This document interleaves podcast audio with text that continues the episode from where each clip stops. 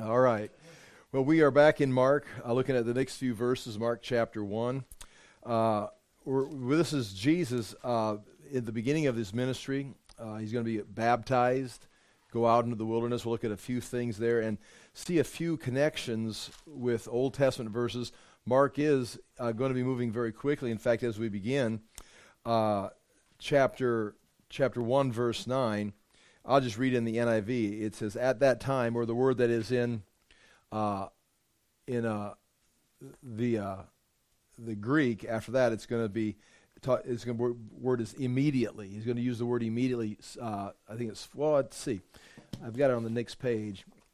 He's going to use the word immediately in verse chapter one, verse ten. Immediately he saw heaven being torn open, and that word immediately used by Mark is used forty-two times throughout Mark 25 times uh, at the beginning of a sentence.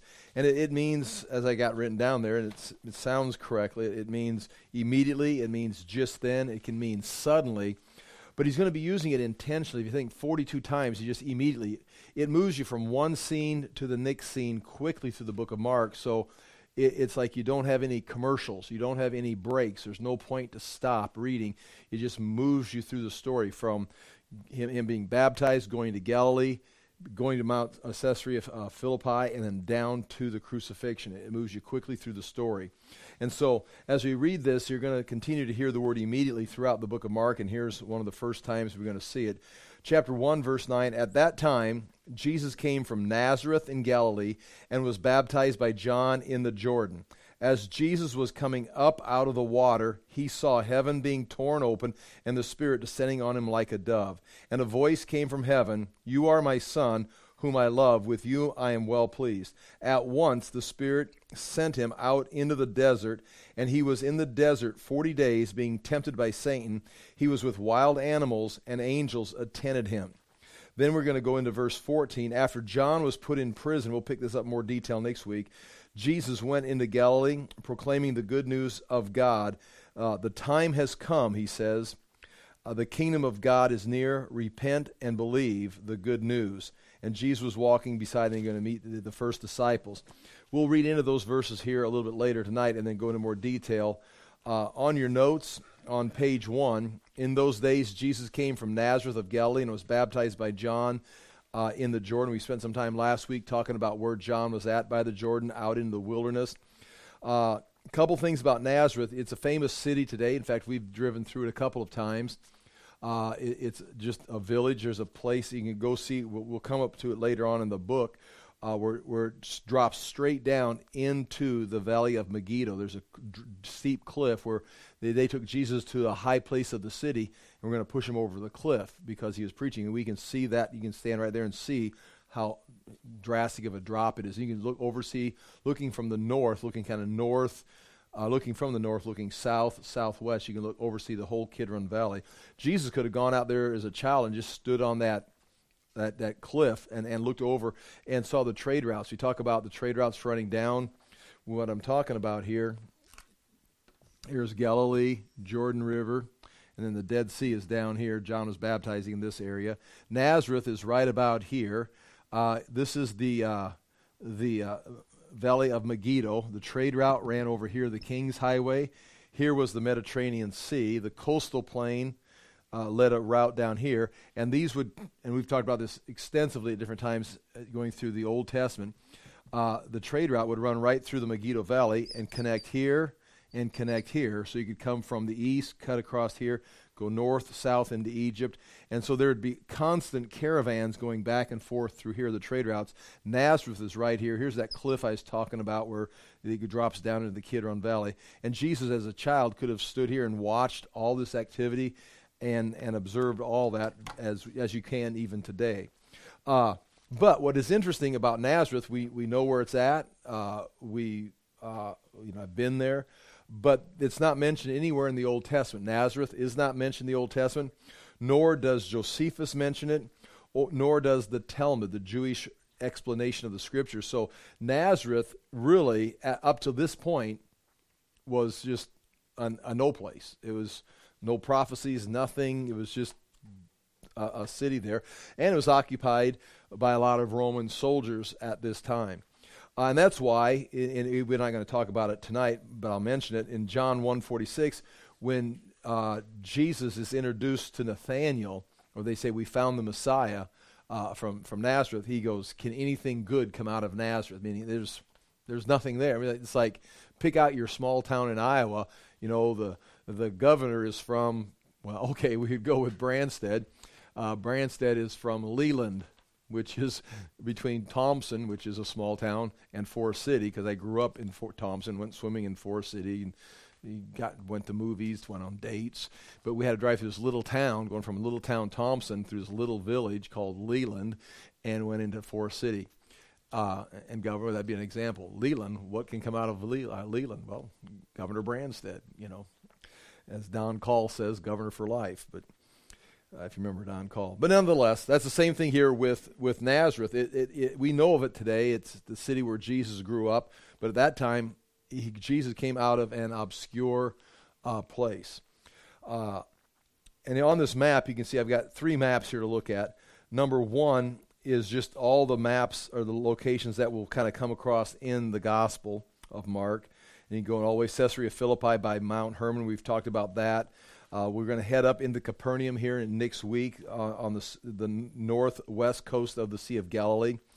Uh, then uh, Tiberias is on the coast there of the Sea of Galilee. Sometimes the Sea of Galilee is called the Sea of Tiberias. And then Nazareth is right about, you can see where it's marked there.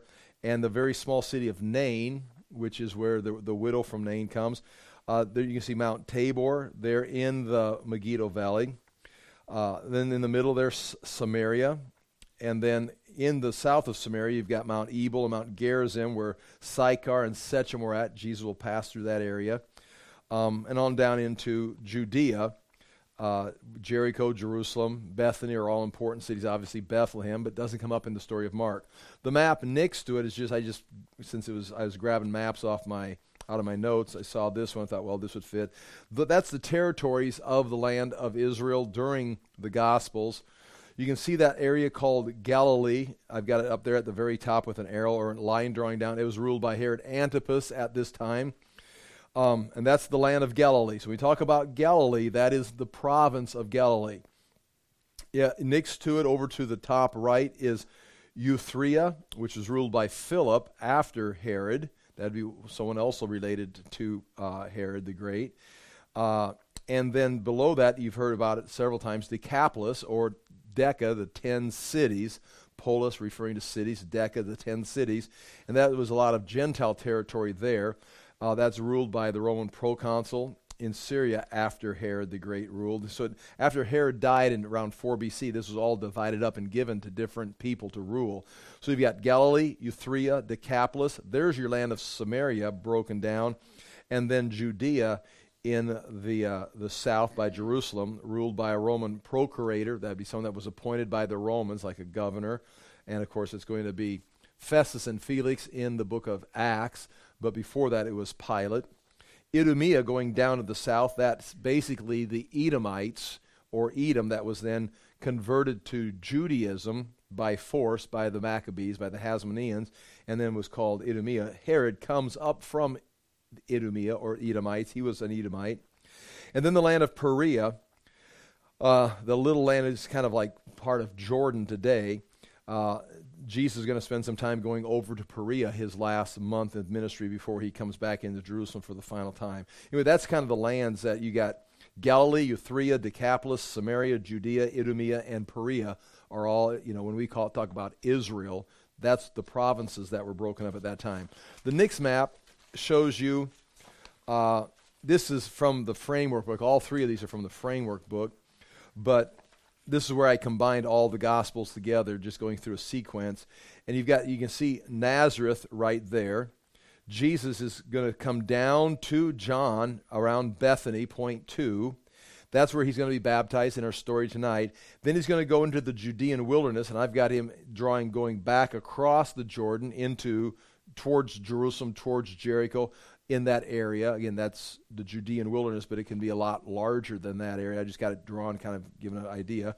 You can see Qumran is in that area. We, we took looked at some pictures last week taken from Qumran, looking at the Dead Sea and looking up at where John was baptizing by the Dead Sea. But in the book of John, which we don't want to get into, otherwise you're going to start going through a chronology of all the, the Gospels. But Jesus is, is baptized in the book of John, same place, same time. John sees the Spirit come down on him, and that would be there at Bethany. Then he goes into the wilderness, and then he comes back out of the wilderness after 40 days and returns to John, and that's where John identifies and introduces Jesus to some of his disciples, some of John's disciples. Uh, and John the apostle was with John the Baptist, and he says when he saw, see, saw Jesus coming back, he says, "Behold, the Lamb of God who takes away the sin of the world." And that's where some of John's disciples broke off and began to follow him because John had been talking about this man coming, this Messiah. You know, he, he had his idea of what it was going to be. Well, when he baptized him, we're going to see tonight when Jesus sees heaven open. John apparently sees the Spirit come down on him, and he knows this is the Messiah. Well, then Jesus is taken into the wilderness by by the Spirit.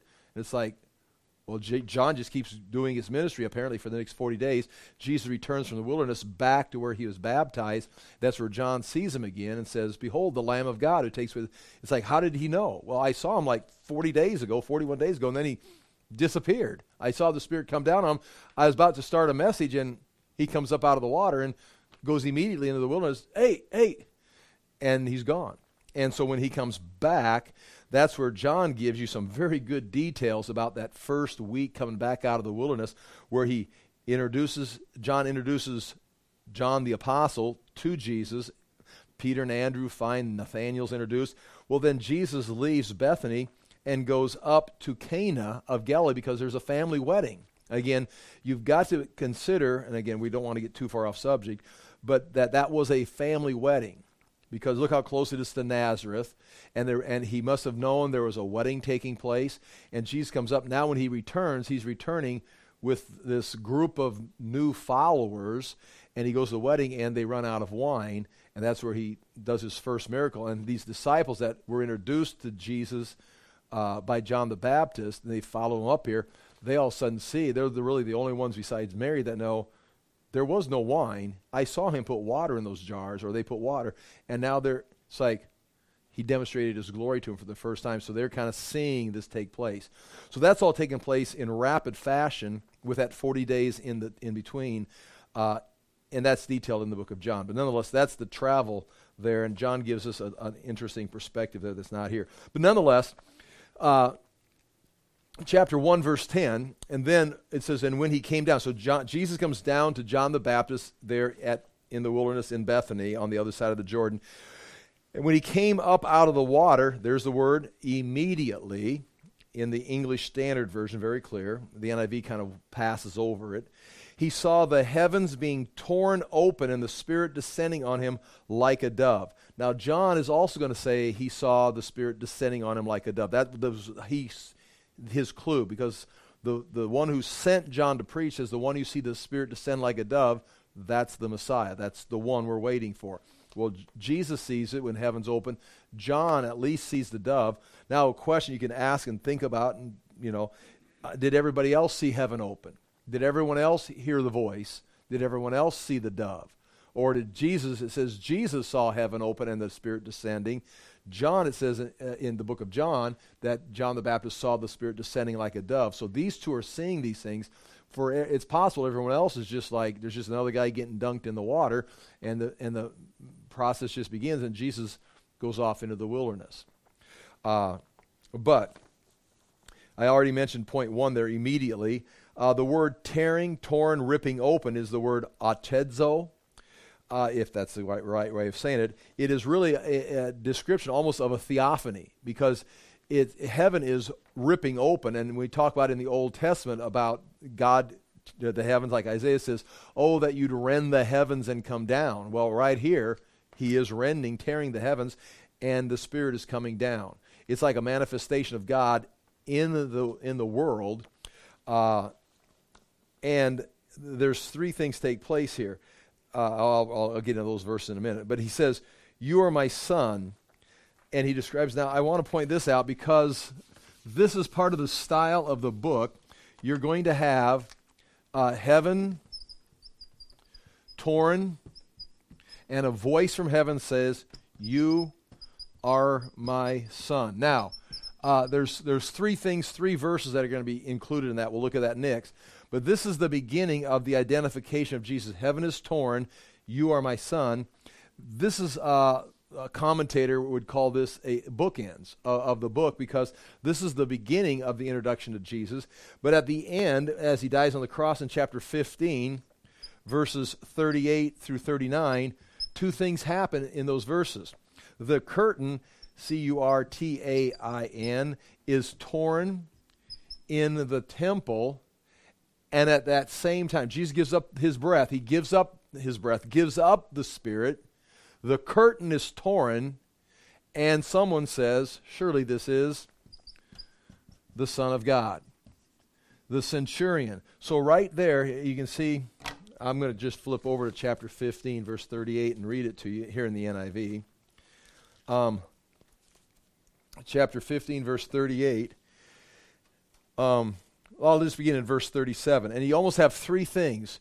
You've got the, the Spirit coming, heaven being torn, and God speaking, You are my Son. In reverse order in chapter 15, he gives up the Spirit, the curtain is torn, and the centurion says. So it's, it's really it's a perfect book. Now, you say if that's intentional, I mean, you say, well, it's just coincidental. It could be coincidental, but if Mark is writing this, Jesus received the Spirit. Heaven comes down, opens. The Spirit comes down, comes on Jesus. The voice from heaven says, "You are my Son." In chapter 15, with a loud cry, Jesus breathed his last. The curtain of the temple was torn in two from top to bottom. And when the centurion who stood there in front of Jesus heard the cry and saw how he died, he said, Surely this man was the Son of God. And so it's got it's a perfect bookend uh, of the beginning. Three things happen. The Spirit comes, heaven's torn, and God says, This is my son. At the end, Jesus gives up his breath. The curtain in the temple is torn from top to bottom, and the centurion identifies him as the Son of God. And that's, you've got to imagine that's intentional on Mark's part of, of, of identifying those things. And that's just interesting to see that there. Um, now, a vo- and a voice, verse chapter 1, verse 11, and a voice came from heaven. And uh, there's three things here. Uh, you are my son. And I, I want to spend just a moment looking at this. You are my son my beloved, I'll say the word beloved because that's in there. You are my beloved son. Uh, with you I am well pleased.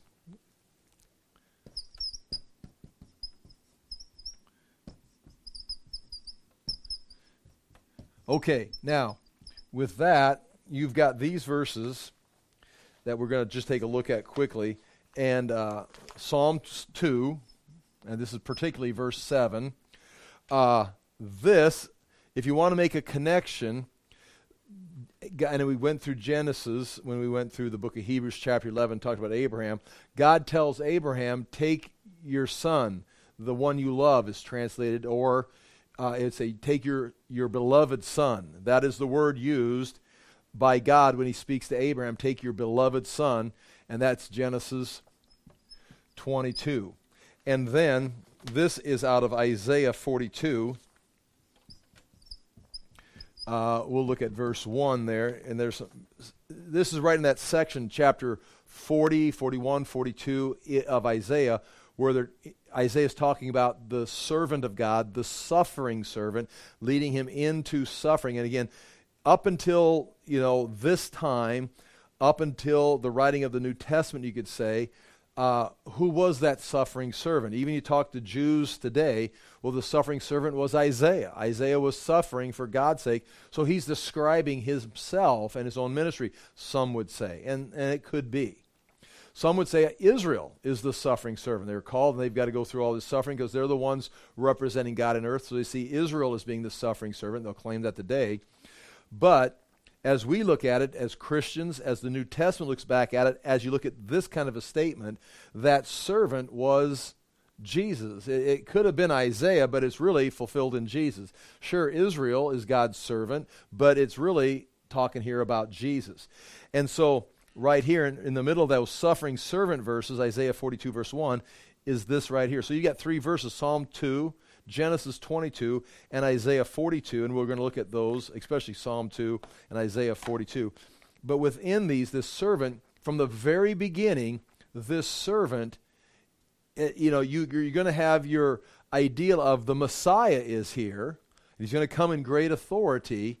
It's like, oh, great things are going to happen. It's like, no, look at the text. This person is going to suffer. This person is here to suffer before the crown, before he becomes the king. And so, Mark, again, if he's writing, uh, it, it, you know, 64 AD, he's writing in Rome to those that are suffering.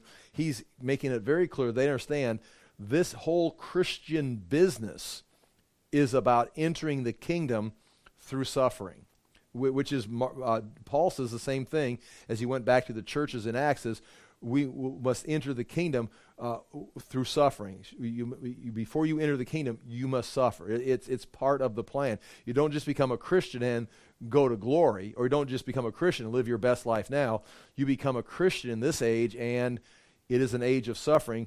Just like Jesus, the Son of God, came to fulfill his ministry, he's going to suffer to do the work. And that's what the book of Mark is going to present. Jesus is presented throughout the book of Mark as the servant. So let's go to uh, first Psalm 2, and you know these verses, um, but it's worth now looking at them, Psalm 2, uh, and see uh, uh, how these are strung together and what might be in Mark's mind, or at least in God's mind, as he says, God is one who says, You are my, my son, or you are my beloved son. Let me read it here again. Uh, and a voice came from heaven You are my beloved Son, with you I am well pleased. Again, it's, it's a kind of a short statement, and I may feel like we're overdoing this. Uh, but Psalm 2 7, this is where these verses come from. Uh, chapter 2 of Psalm, verse 1, as you know, this is uh, David writing, but he's talking uh, about Yahweh, the Lord, and he's talking about the anointed one. So you've got God the Father, you've got God the Son, and he's talking about the, the, the Messiah who's going to be ruling the nations. And David is warning the nations of the world of time understand, you are not going to have the world as your own. This world is going to be given to the Messiah, the anointed one. So all your time on earth is preparation for the ultimate king. So while you're here filling in time, my advice is make sure you honor the ultimate king who's coming and, and, and, and don't waste your time. And so it begins. Why do the nations conspire? And right away you can see the nations are conspiring. There, there's opposition. Jesus in chapter 2, uh, as we go into next week and the, and the week after, he's going to demonstrate his authority. Mark's going to make sure you see he's going to have authority uh, over uh, demons. He's going to have authority over sickness. He's going to have authority to call disciples. He's going to have authority to do these things, to proclaim the king. He's going to, going to talk like John the Baptist, you know, you have a message. He's going to say, the kingdom of God is here. It, it's here. I'm announcing the kingdom is here. So he's like got authority to announce the kingdom, to choose disciples, to heal diseases, to cast out demons, to do all these things. And the very thing you see right alongside of that is opposition people are listening, but those with power, particularly the religious leaders, are like, uh, "You're blaspheming. You are uh, a demon yourself." They're, then they, by the time they get to in chapter three, uh, we got to kill him. And so he declares his authority. He not just declares it; he demonstrates it, and they oppose it, which is exactly what you see right here in Psalm two. It begins, "Why do the nations conspire and the people plot in vain?" You can come against Jesus. You can plot his death. You can try to overthrow him. You can say it's blasphemy. You can say it's Beelzebub, but you can't. You can't stop this. The kings of the earth take their stand, and the rulers gather together against the Lord and against his anointed one. When you're coming against Jesus, you're coming against the one who says, You are my son. And they say, Let us break their chains and throw off their fetters. That's the world saying, we're going to throw off the chains and the shackles that God and His Messiah have put on us. Now, again, there can't be a more or clear message of our culture today of saying we are throwing off all the restraints, we're throwing off any sense of reality, and we are establishing our own practice here.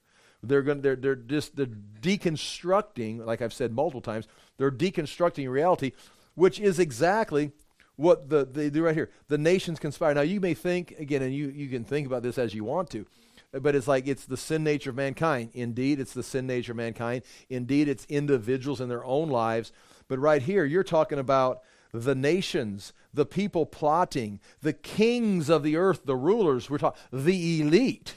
The elite rulers of the earth are plotting to overthrow God's reality. So again, you've got peoples. It talks about peoples here. You've got individuals but this goes all the way up the ladder to the leaders of the countries. They know exactly what they're doing. They say, let us throw off the chains that have been established for us and make this our own. And I've got to throw that in there that I think that's what, what we're looking at in our culture today. What is going on? There are people in leadership that are trying to th- off, throw off the chains of Yahweh and his anointed one uh, even today. And it's, it's not like unique, it's, it's a historical practice. It's been going on for centuries. It's just like coming up and becoming obvious in our generation. Now, what happens next, where it falls to, like we've talked about before, does it just continue to cycle on through history and we reset and do it again? Or is this the final cycle? Is this it? We're going into the end times. We won't know until, you know, more things develop. Nonetheless, let us throw off their fetters. The one enthroned in heaven laughs. I mean, that's impossible. Uh, the Lord scoffs at them. Then he rebukes them in his anger and terrifies them in his wrath. So you see three phases. He laughs and scoffs. He then he rebukes them, saying, You're wrong. And then he terrifies them, meaning he doesn't feel threatened. He gives them instruction, and then when they don't respond, he terrifies them in his anger or his judgment. And he says, I have installed my king on Zion, my holy hill. I've already taken care of this. Part of reality is the Messiah. Don't conspire against us. Bow your knee. You can't stop us. I'm warning you. Okay, you're not listening. Now they're terrified. And he says, I have us. There he is. I brought the Messiah. I will proclaim the decree of the Lord. He said to me, no, I will proclaim. Now that's David writing, or that could be the Messiah now saying, I will proclaim his decree. Or like Jesus is going to do, I will proclaim the kingdom. The kingdom is here. I will proclaim his decree. He said to me, You are my son. And that's exactly what he, you are my son. That's what he's saying right there. So coming out of heaven is like, in a sense, a, a fulfillment of Psalm 2, in, what was written prophetically, but here he says, you are my, he identifies, you are my son. Today I have become your father. Ask of me, and again, all these things are not said at the baptism, or at least are not recorded, but if, if, if this, you are my son, comes from this set of scripture, God's intention of saying, you are my son, which would the, the, the, the readers of the Old Testament understand, you are my son, follows or is followed by, ask of me, and I'll make the nations your inheritance. Uh, the ends of the earth your possession. You will rule them with an iron scepter. You'll dash them to pieces like pottery. So, in my mind, I, I, I don't want to say that's what God is saying, but where this verse comes or this line comes from, it comes from where God is introducing his son and saying, just ask of me, and I will give you the nations. You are going to rule these nations uh, with an iron scepter. You'll dash them to pieces. If they oppose you, you'll dash them to pieces like pottery. This is the one who's going to do it. Now, that's where he's headed, but before he gets there, he's going to have to go through the suffering. He's going to have to do the work of the cross. He's going to have to be the servant of Isaiah. But that's, that's where it begins. And then, of course, we said this the word beloved, you are my beloved son, which is very similar to what he says to, or identical to what he says to Abraham. Take your beloved son, and he's going to take him to, to the place I showed you, and he's going to be prepared as a sacrifice. So when he says, This is now Abraham, take your beloved son and take him to Mount Moriah and offer him, and then God it says, I'll prepare, you know, he tells, God will pro- provide the, the lamb or the ram, two things are provide the, the lamb, and then he finds a ram. Well, now he's introducing, this is my son, my beloved son, just like Abram had a beloved son that had to be offered as a sacrifice and they didn't follow through with it. This is my beloved son who's going to rule the nations, but he's my beloved son, which kind of leads into he's going to be the sacrifice. And then with you I am well pleased. Now we go to Isaiah, right in the middle of the suffering servant passages, chapter 42, verse 1. We could go back to chapter oh, 40. And I, I just I just point out there you can start well yeah chapter 40 it, it maybe maybe makes sense chapter 40 verse 1 of Isaiah Comfort, comfort my people, says your God. Speak tenderly to Jerusalem and proclaim to her that her hard service has been completed, that her sin has been paid for. Now, how? How has her sin been paid for? Maybe they're talking context there uh, by, going into captivity, and now it's time for them to be brought back and restored. Uh, but just notice her sin's been paid for. That she has received from the Lord's hand double for her sins. Verse 3 a voice of one calling in the desert, Prepare the way for the Lord, make straight in the wilderness a highway for our God. Well, that's John the Baptist. That's exactly John the Baptist. All the, uh, the writers refer to that. And every valley shall be raised up, and every mountain shall be brought low. And that's introducing uh, verse 6. A voice says, Cry out. And I said, What shall I cry? Then all men are like grass. That's chapter 40, 41. Now we go to chapter 42 um, chapter 42, verse 1 of Isaiah. Here is my servant whom I uphold, my chosen one in whom I delight. I will put my spirit on him, and he will bring justice to the nations. He will not shout or cry out. And again, they're going to use that verse later on. He will not shout or cry out or raise his voice in the streets. A bruised reed he will not break, and a smoldering wick he will not stuff out. In faithfulness he will bring forth justice. He will not falter or be discouraged till the, he establishes justice on the earth. In his law, the islands will put their hope, which is very in his law, the islands. And that's talking about the far distant lands of the Gentiles the Gentiles, the nations, are putting their hope in this servant. So, right there, you've got, here's my servant whom I uphold, my chosen one in whom I delight. And that is right there. Uh, with you I am well pleased. That's a different translation, but Isaiah 42, verse 1. So you can see all of those from the Messiah, the nations being promised. He's going to rule and reign. He's a type of, or I, Abraham and Isaac were a type of him being the sacrifice.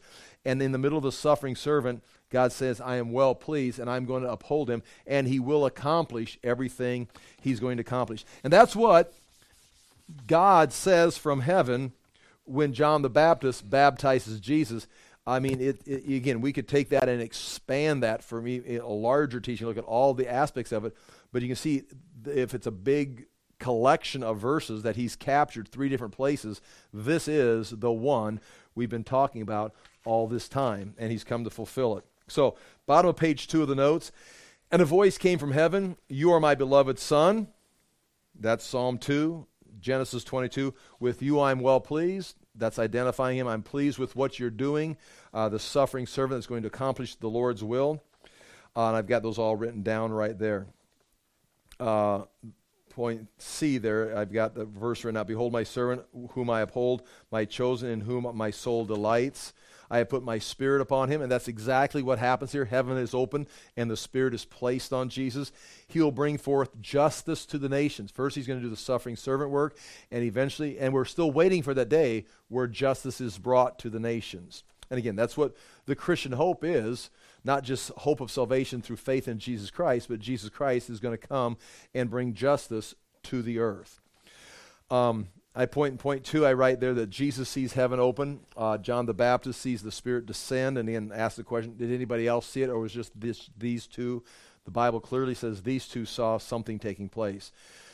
Um, and they write point three the total revelation of who Jesus is will eventually point to the need for his suffering as the servant, not ruling as a king. That's kind of the struggle uh, that, that the disciples are going to have throughout the book of Mark, throughout all the Gospels, is they're looking for the ruling king and Jesus has to do that first part of the suffering servant.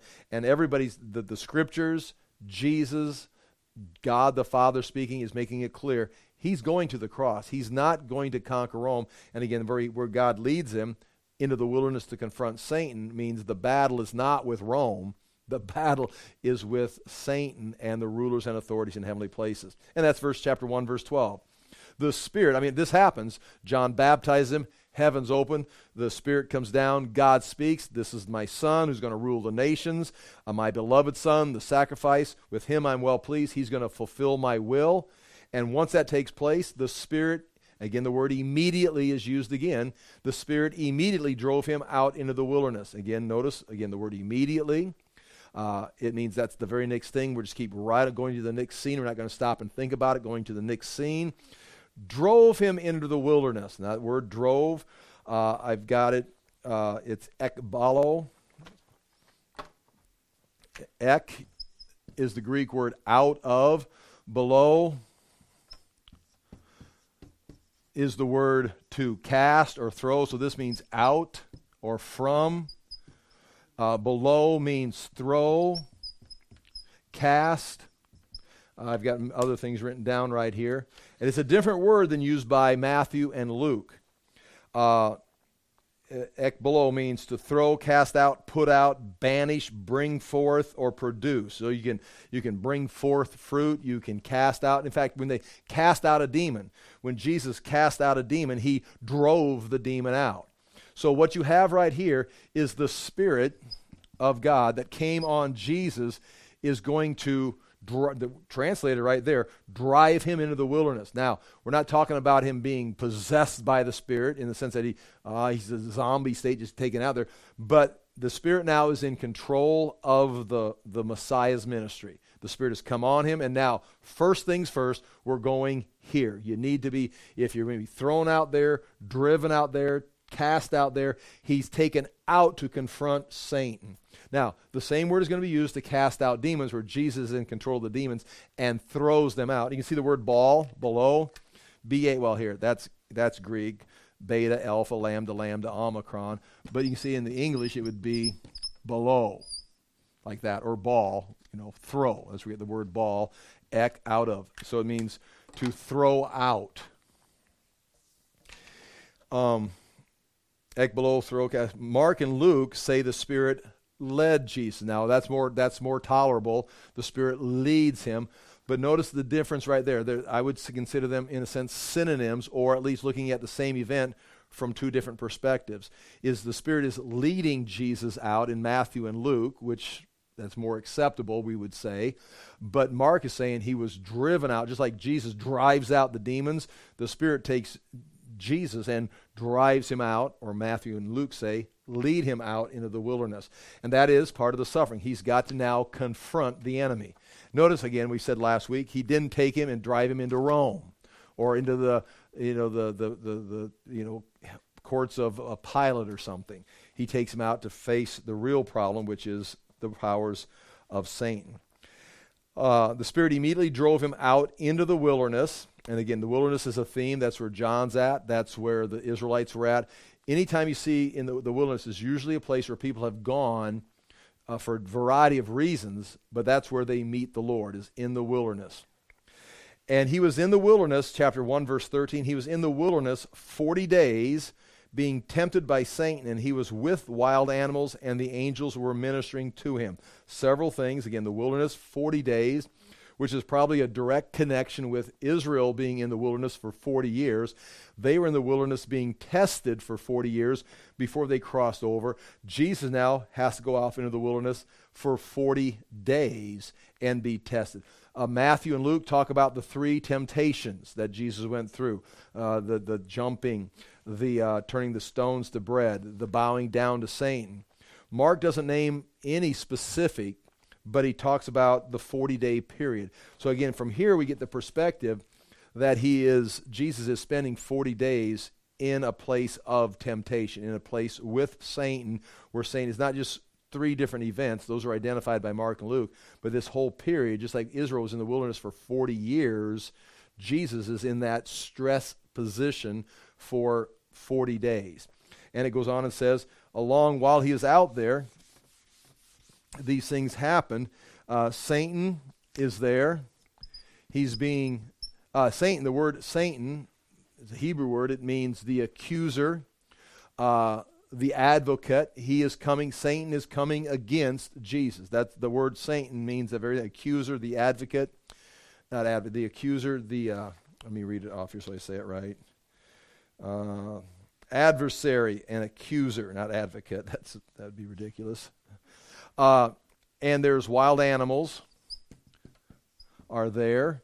And we should think of not just like, you know, squirrels and bunny rabbits running around in the desert, you know, in the evenings, but wild animals uh, that are dangerous. You know, lions, and there were lions, especially by the Jordan. There's animals there that could, you know, attack a man that's out there by himself.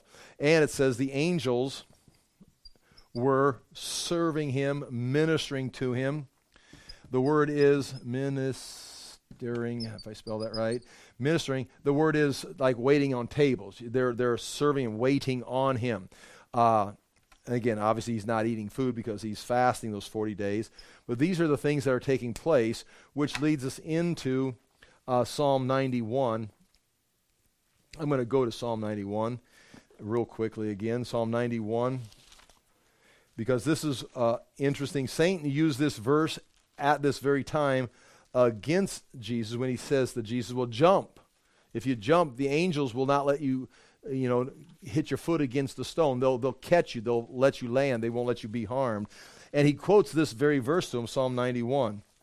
Um, Psalm 91, uh, uh, it's a great verse of promised protection that God has for his people, for his anointed one, especially when we talk about Jesus uh, chapter 91, verse 1. I won't read the whole thing. I'll just get started into what we want to go to is chapter verses 11 and 12.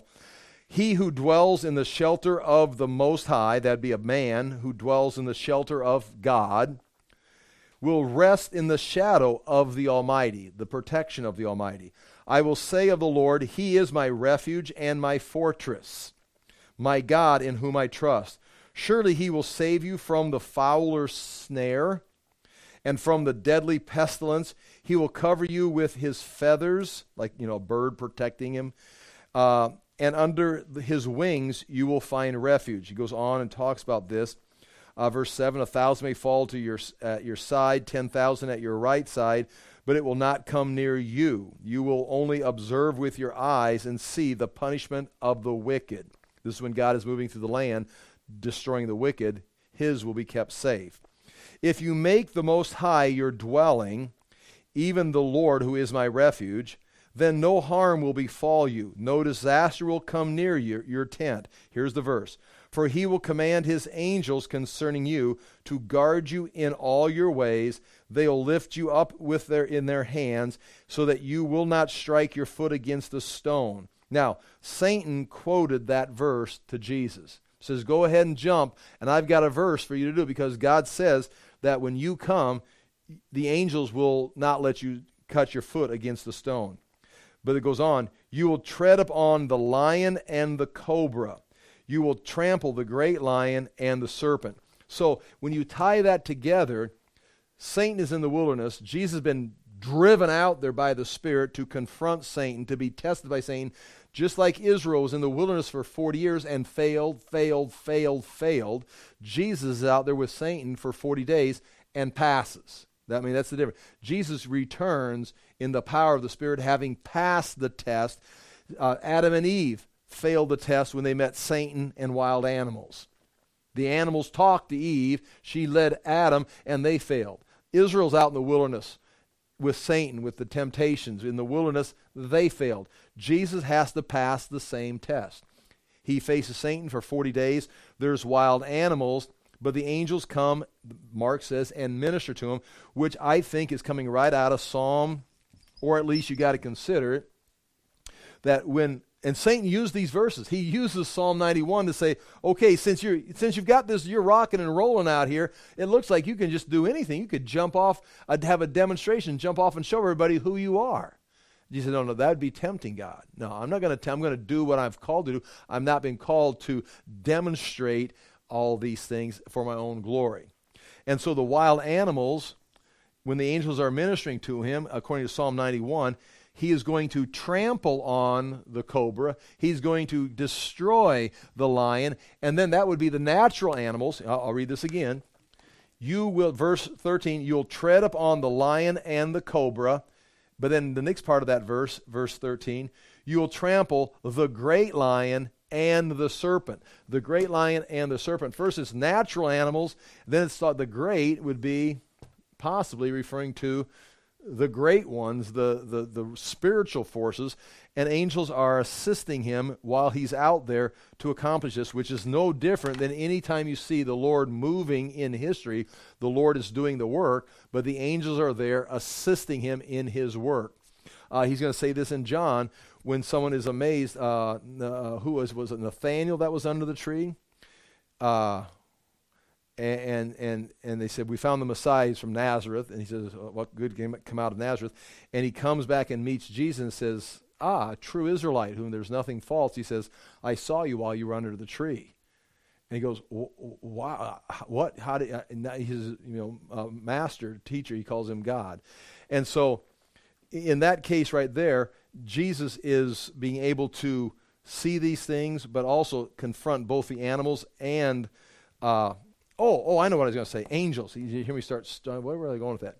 He says, he says, You're amazed that I saw you under the tree. I said this. He says, You'll see greater things than these. You'll see angels ascending and descending on the Son of Man, which makes sense because whenever God does something in history, it's always the angels that are coming along with him and, and doing the work for him. And here, they're out there ministering to him. So it ties it right into Psalm 91, ties it right into whenever the Lord intervenes in history. The angels are there assisting him. The wild animals aren't harming him. Satan's not harming him. He's going to overcome this. And that can all be taken out of that, uh, of what is being said. And then you turn the page on your notes, and uh, I'm going to read now through some other verses, and we'll pick this up next week.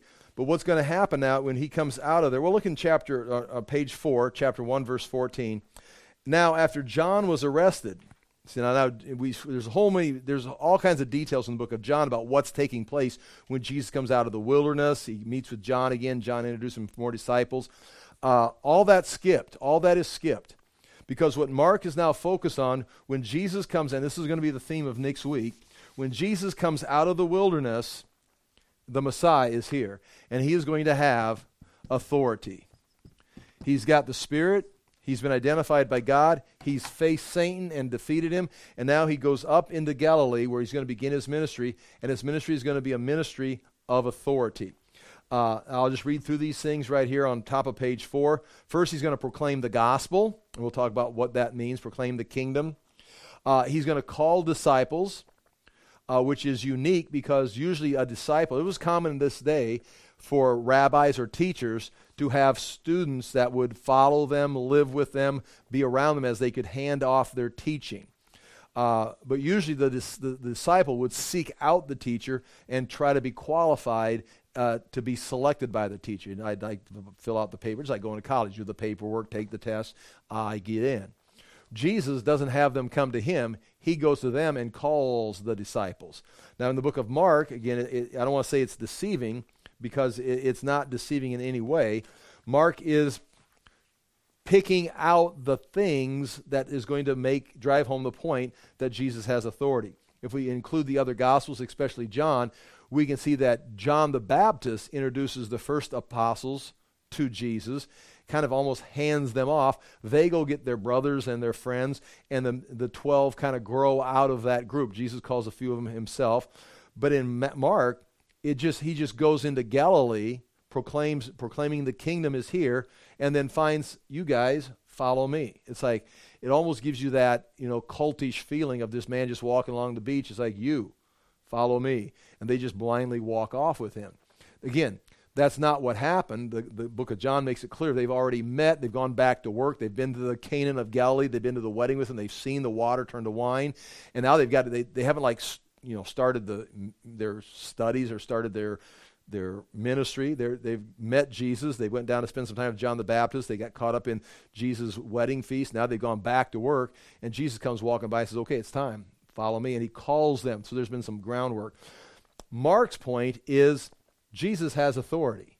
He just says these guys, Come, follow me. And they follow him. Um, uh, I'll read it right here on this page. Oh, here, all, the top of the page. he proclaims the kingdom, calls disciples, casts out demons, heals the sick, and forgives sins.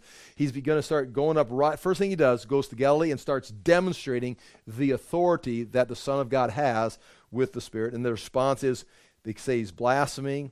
Uh, they, they associate, he's, he's associating with sinners. He's not doing what he should be doing. Uh, and he violates the Sabbath. So they've got all these accusation, accusations against him. Uh, I'll read uh, on bottom of page 4, uh, chapter 1, verse 14. Now, after John was arrested, very interesting, John's fulfilled his ministry, and what happens then? He's done. He's arrested. It's like even John, the great proclaimer of the, of, of the coming of the Lord, he's done it. He goes to jail. He, that's his end. Uh, again, think about this being written in Rome during Nero persecutions. These people have chosen to follow Christ, and all of a sudden it's like, what? Everything's falling apart. We're, we're losing stuff. We're being martyred. We're being sent to the arena, the Colosseum. It's like, yeah, and so did John, and so did Jesus. So did the apostles. It's like, welcome to Christianity. This is what you can expect. It's like, nothing's wrong here. Now, after John was arrested, Jesus came into Galilee proclaiming the gospel of God and saying, now again, we'll talk about this more next week. The time is fulfilled and the kingdom of God is at hand. Repent and believe the gospel. So he's proclaiming the gospel of God. The gospel of God is the good news. The gospel uh, Jesus has come. This is uh, here I am. I, the time is now changed. Remember what we talked about gospel meaning when the, when an emperor was born or they'd announce the gospel of the emperor. It's like there was a day that we lived where we didn't have this emperor, and now he has come, and now there's a day, history's going to be turned right here that's going to be that this emperor has been here, that we now live under this emperor. Remember the days before? But now we live in these days. The gospel of God, there was a day before Jesus came in the, and was baptized, and now the gospel of God is his Messiah is here. This is now a turning point in history. That's what the gospel means. It, it's good news because it used to be one way, now it's going to be another way. So again, you know, you, you don't want to bring in that modern meaning of gospel. Well, the gospel is Matthew, Mark, Luke, and John that Jesus died on the cross for our sins.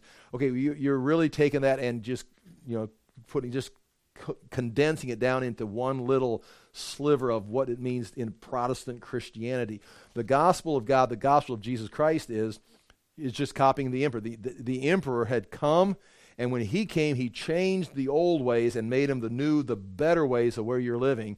Well, now forget the emperor. This is the gospel of God, the gospel of Jesus.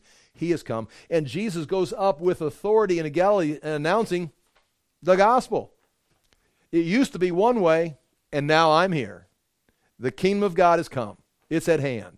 It's like, well, I don't understand. What what well, let me show you a few things. Now, this right here, again, we'll talk about this more next week, that the gospel of God is at hand. It's like, so this is where you could go, like, well, it, but it wasn't. He died and, and went back to heaven. But at the same time, the gospel is, the good news is Jesus. It's like, here's the, the king is here. So the kingdom is can't be too far away because here is the king. I'm here. The king has the Messiah. Psalm 2, I've come to the earth. I'm a man. And it's it's never going to be the same. Now, we're not going to do the full kingdom program now, but we are, it has come. We are, we're, we've begun the process, and I'm here. And so it's time for you to repent and come over and follow me. Uh, so that's his authority. He's proclaiming. He's up there saying, I'm here. It's the page has been turned. Uh, then he's going to choose a, his next one to be a choosing apostles, passing along the Sea of Galilee. Now notice how it just rushes into this. He went to Galilee. John's arrested. Jesus in Galilee says, The gospel of God is here. It's at hand. Here I am. Then he's going along the coast of Galilee. He sees Simon and Andrew. he, he, he saw Simon and Andrew, the brother of Simon, casting a net into the sea. So he sees Peter and Peter's brother Andrew. They're casting a net into the sea, for they were fishermen. They're, they're back to work. Now, it doesn't say they've already met each other at John's, down by John's ministry. And Jesus said to them, Follow me, and I'll make you become fishers of men. And you, you know that from a lot, a lot of time. I remember singing the song when, when I was like seven years old. I will make you fishers of men, fishers of men. I love the hand signs. You fish, then you reel it in. That was, that was a seven year old Galen but I still remember it. Uh, and, and then it says, and notice here, and immediately, there's your word, and immediately they left their nets and followed him. Which again, authority, they, they're fishing and now they left their nets. I will point this out again next week. Anytime, fishers of men, this is the first time it's used in any kind of a positive sense. It's been used throughout the Old Testament, fishing for men, casting nets for men. That's what uh, the, that the, the Assyrians did. Or Habakkuk's talking about, he's, he's challenging God that these, these Babylonians, they just cast the net and capture men like they're fish. Well, Jesus now turns it around. He uses the same imagery. Now we're going to start catching men. He said, We're not going to catch them for their destruction. We're going to catch them for their good. And immediately left their nets and followed him. Chapter 1, verse 19. And going a little further, he saw James, the son of Zebedee, and John, his brother, who were in their boat mending the nets. And immediately he called them, again, immediately, and they left their father Zebedee in the boat with the hired servants and followed him. Now, again, right there, you will bring this up several times, but right there, it may be two different groups because this is not Peter's home. This is in Capernaum. Peter's from Beth- Bethesda, which is a, well, I'll show you some maps and some places where, but he's moved to Capernaum. And it started a fishing business there along with his brother Andrew, apparently, but that's not his hometown. He lives in Capernaum. That's where his mother-in-law is at. Maybe he moved into the same house where his wife was. I mean, we don't know. We know where Peter's house is at. I'll show you that. And Jesus is going to be there here in a few chapters. Uh, but James and John were also fishermen, but they were of a family business because they're fishing with their father Zebedee. But when they leave, don't worry about it because the servants are still there.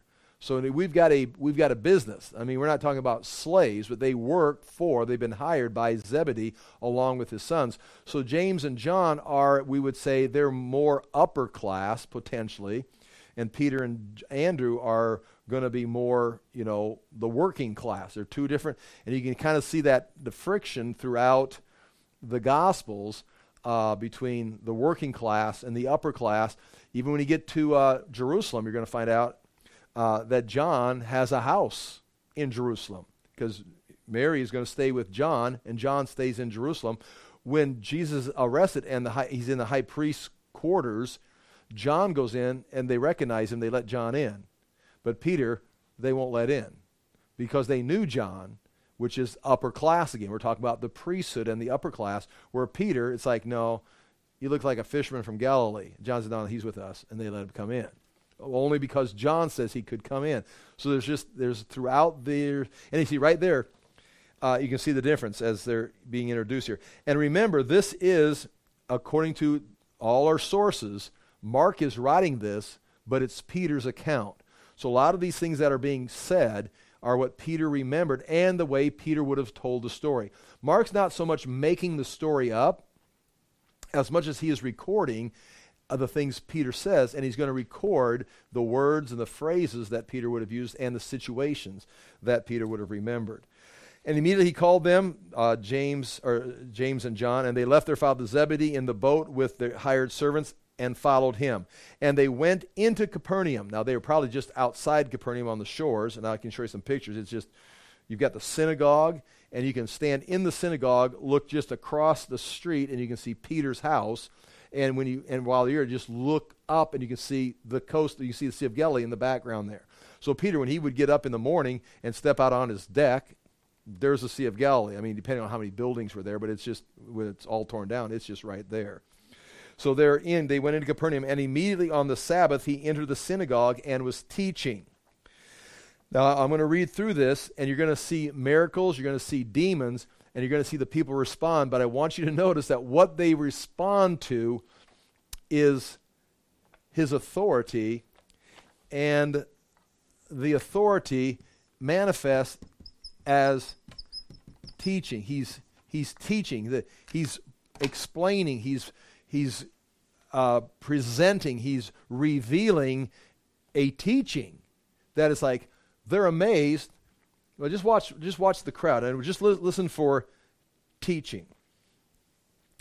Uh, verse 21 and they went into capernaum and immediately on the sabbath he in notice again the word immediately. I mean it's like they're fishing and all of a sudden boom they're in the sabbath. It's like well i mean were they fishing sunday morning or saturday morning on the sabbath? It's like well that's how the story just just keep rushing. So immediately doesn't always mean they they were went down by the nets they're fishing right before sabbath or right before synagogue services on the sabbath which of course they wouldn't be uh, and they got out of fishing immediately we got to get to the synagogue we were almost late that's not what this means. he's just pushing the story. It's a writing technique where he's pushing the story along because he's in the water. Immediately the Spirit comes. Immediately he's out of the water. Immediately he's in Galilee. Immediately he's in the synagogue. It's like, or John is going to slow it down say, in fact, John is going to say on the second day, and the third day, and on the fifth day. It's like, well, what days are these? Well, they're days of when Jesus came out of the wilderness. The first day, John introduces us. The second day, we did this. The third day, we went to Galilee. And it's like he's giving you more of a sequence where Mark is rushing it.